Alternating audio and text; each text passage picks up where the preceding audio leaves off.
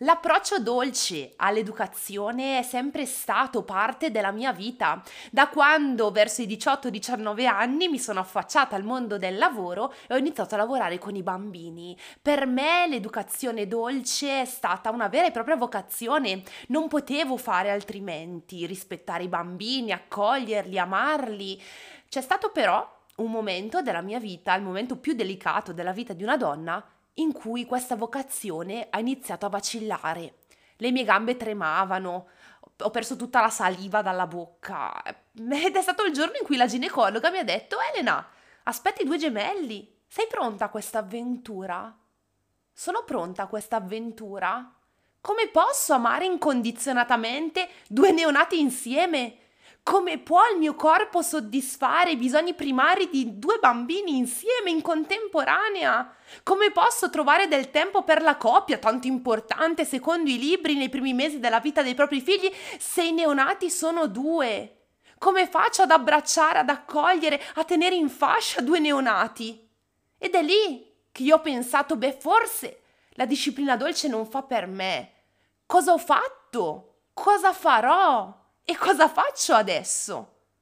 Come faccio a dare l'amore che dei neonati e dei bambini si meritano in contemporanea?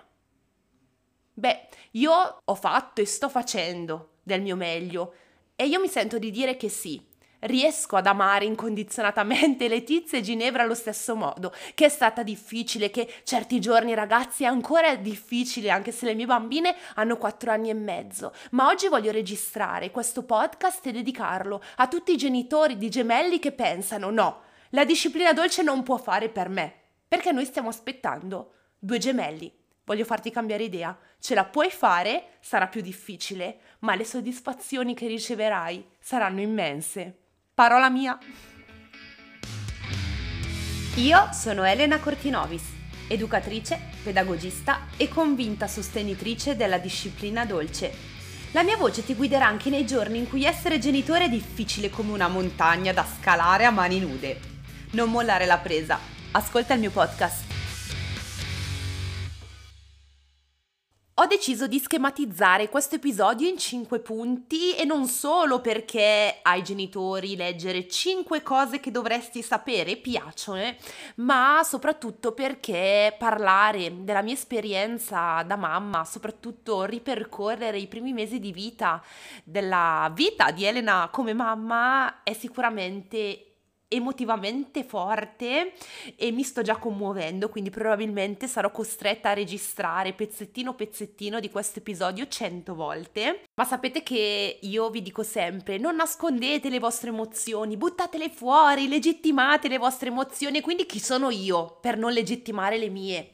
Io mi commuovo, io sono emozionata, io penso che i primi istanti di vita da mamma di gemelle, e parlo di quando l'ho scoperto, non di quando le mie bimbe erano già tra le mie braccia, sono stati i momenti che mi hanno messo più in gioco, più in dubbio, perché ero confusa, avevo tanta paura, avevo paura di non essere in grado, avevo paura di sbagliare tutto, ma oggi mi sento di dirmi, e lo dico ad alta voce a voi perché eh, siete fantastici, e mi ascoltate sempre, ma lo dico ad alta voce per dirlo a me.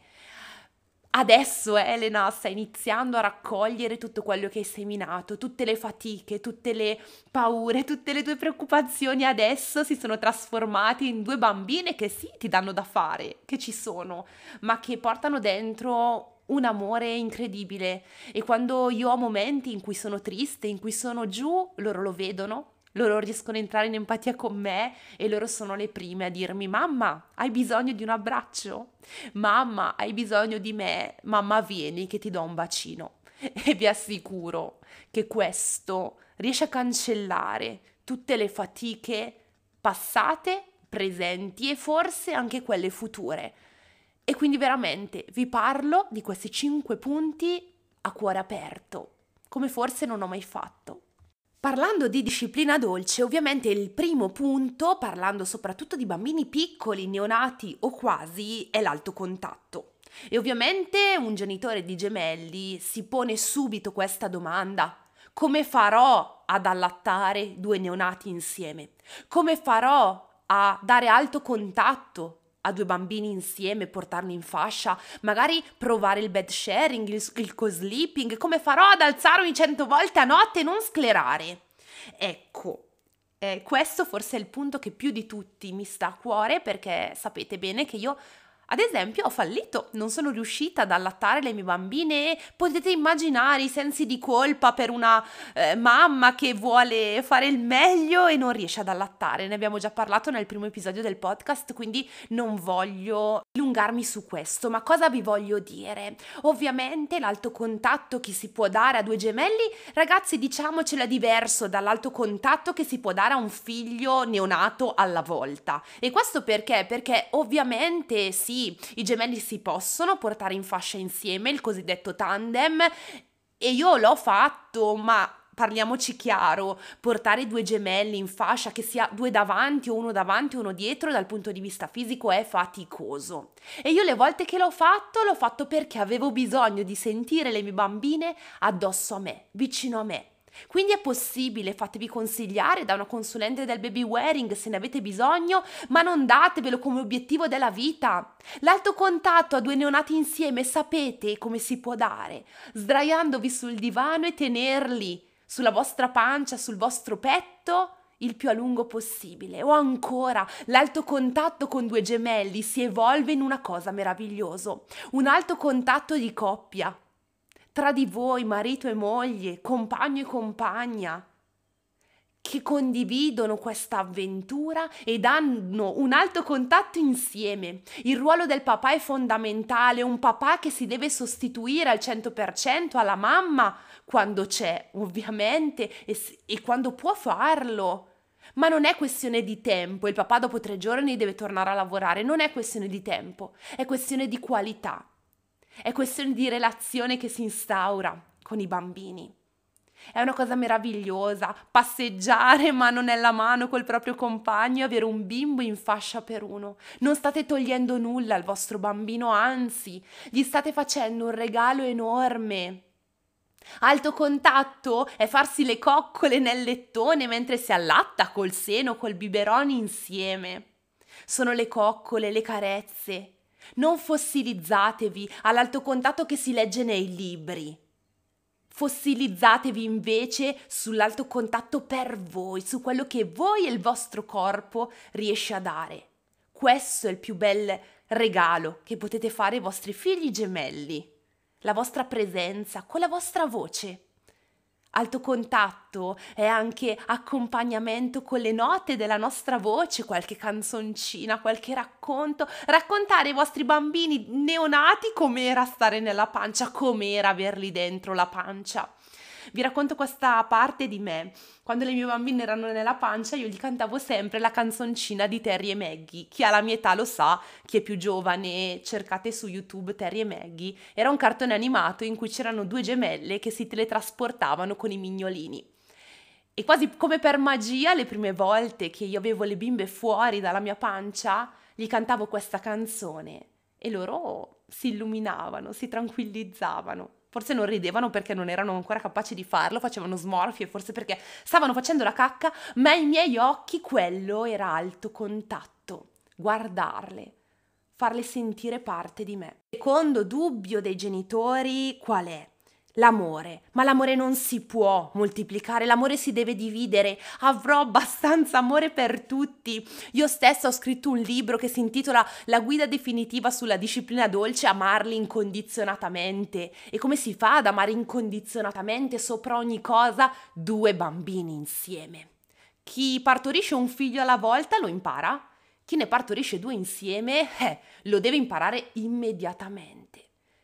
E guardate, qui non c'è tanta teoria da dirvi, è una cosa innaturale, quasi magica, e ve lo dice una persona estremamente razionale. Più di una volta sono rimasta senza parole, da tanto il mio cuore scoppiava di amore. E non voglio ragazzi essere troppo smielata o troppo romantica ma è una cosa meravigliosa. Forse qualcuno di voi che mi sta ascoltando ha ancora i bimbi nella pancia ed è ancora in piena fase paranoia, o magari avete partorito da poco e, e non sapete se sarete in grado, o magari avete partorito da tanti anni e ancora avete questo dubbio. Non abbiate dubbi. l'amore si moltiplica. Questa, tra l'altro, è la mia frase che ho nello stato di WhatsApp da quando le mie bimbe sono nate. Ogni volta che apro WhatsApp ci penso e ci credo estremamente tanto. Avrete amore per tutti, non ve ne preoccupate, anche se arrivano in contemporanea. Col terzo punto invece vi voglio dare un aiuto concreto che è fondamentale anche se per me accettarlo all'inizio è stato duro. Spesso si dice che è importante trovare tempo esclusivo, eh, tempo di qualità per un figlio alla volta, diciamoci così per farci capire. All'inizio è difficile, perché proprio perché noi amiamo immensamente i nostri figli che non potremo mai decidere di prenderne uno e uscire di casa e lasciare l'altro col papà. Su quale base decido chi prendere? Ecco, lo so che è difficile, Prendetevi il vostro tempo per accettare questa cosa, ma poi ogni tanto è importante farlo. È importante farlo già per chi ha figli di età diverse, ma quando si tratta di gemelli, e qua arriva il mio consiglio da mamma più che da pedagogista ed educatrice, è importante farlo perché imparerete a conoscere i vostri figli col loro unico carattere. Spesso il rischio con i gemelli è trattarli come un essere unico. Riuscire a trovare del tempo, ma ragazzi vi bastano 5 minuti, 10 minuti, non è che dovete andare 3 giorni in vacanza con un figlio alla volta, eh. 5-10 minuti, lavare i piatti con uno alla volta, eh, fare il bagnetto a uno alla volta, perché sono tutte quelle cose che si tende a fare insieme. Se potete farvi aiutare, poi ci collegheremo al quarto punto, cercate di conoscere i vostri figli uno alla volta. Avranno delle sfaccettature che quando sono insieme sarà molto difficile osservare e capire. E quindi per allenare questa cosa concretamente cosa potete fare? Oltre al discorso pratico del trovare del tempo insieme, ogni tanto sedervi. E l'esercizio che a volte io faccio è domandarmi chi è Letizia? Letizia è una bambina e scrivo ad esempio delle caratteristiche di Letizia. A Letizia piace, qual è il gusto preferito di Letizia, qual è il gioco preferito di Letizia e allo stesso eh, momento chi è Ginevra, quali sono i giochi preferiti di, Gene- di Ginevra, quali sono le sue caratteristiche, perché una è speciale e perché l'altra è speciale. Provate a fare questo esercizio. All'inizio, se non l'avete mai fatto, è molto difficile. E questo è un campanello di segnalazione che ci dice ehi mamma, ehi papà, provate a passare del tempo esclusivo con i vostri figli per imparare a conoscerli meglio. Eh, ho detto, chiedete aiuto e qua ci colleghiamo al quarto punto. Imparare a delegare. Non, non, fermi, fermi, fermi, non uscite dal podcast, l'ennesima pedagogista che dice impara a chiedere aiuto. No, tranquilli, però io, da neomamma, ho vissuto un po' la sindrome di Wonder Woman, me la sono soprannominata così io, cioè volevo essere la mamma di gemelle più figa, più in gamba, che non chiedeva aiuto a nessuno, che faceva tutto da sola, fino ad arrivare quasi a esaurirmi per questa cosa ho imparato a fare un passo indietro, ho imparato a dire, beh, io posso fare del mio meglio, ma se c'è qualcuno che mi può aiutare non lo devo allontanare.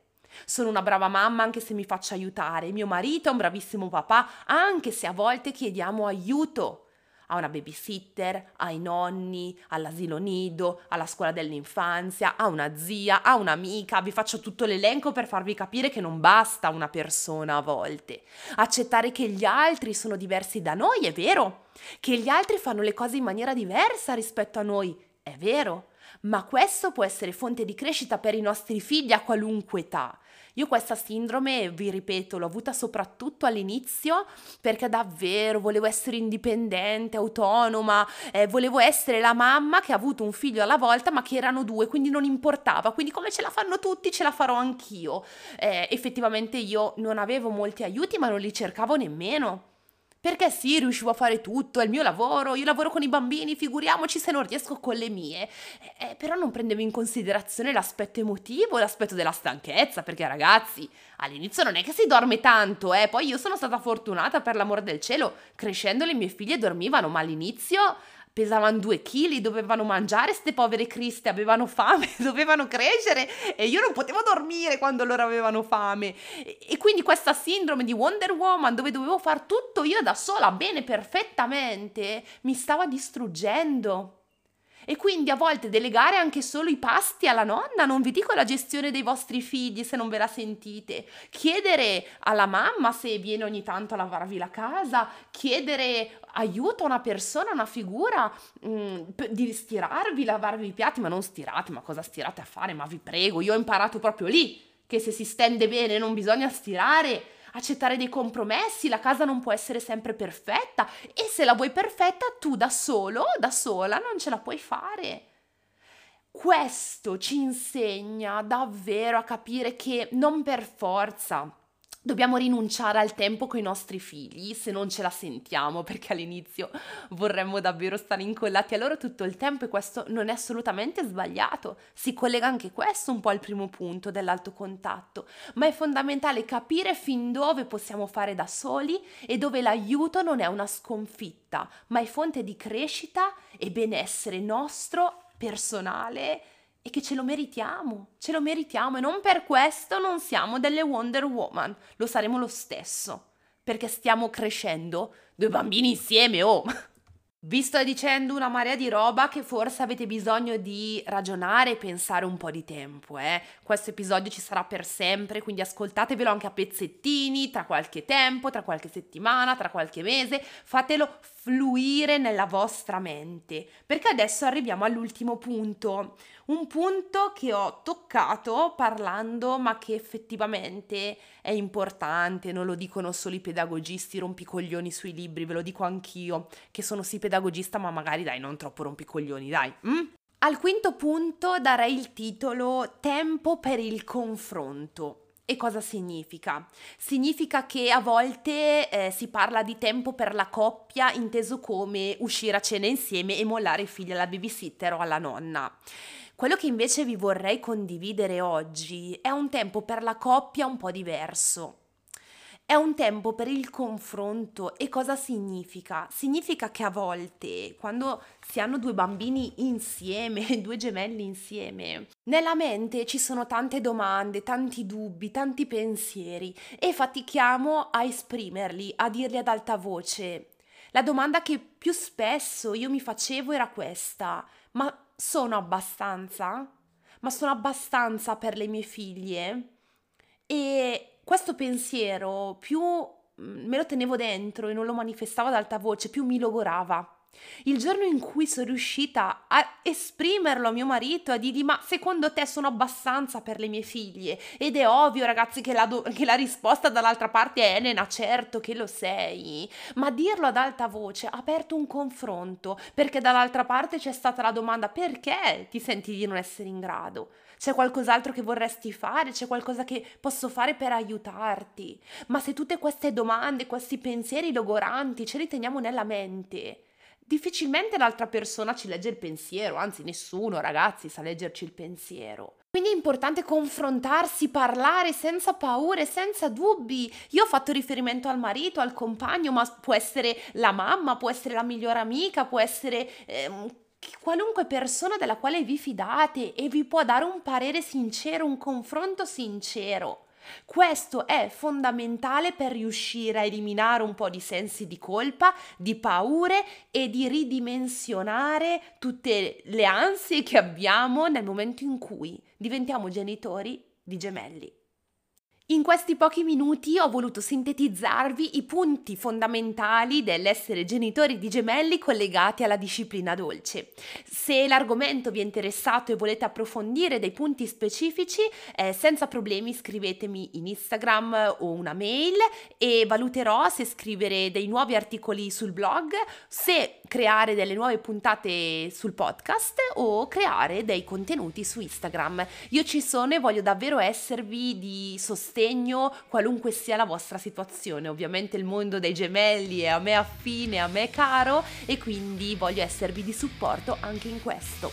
Noi ci vediamo la prossima settimana, anzi ci sentiamo la prossima settimana e vi auguro una genitorialità serena, indipendentemente dal numero dei figli che avete e da quanti ne sfornate alla volta. Buona giornata!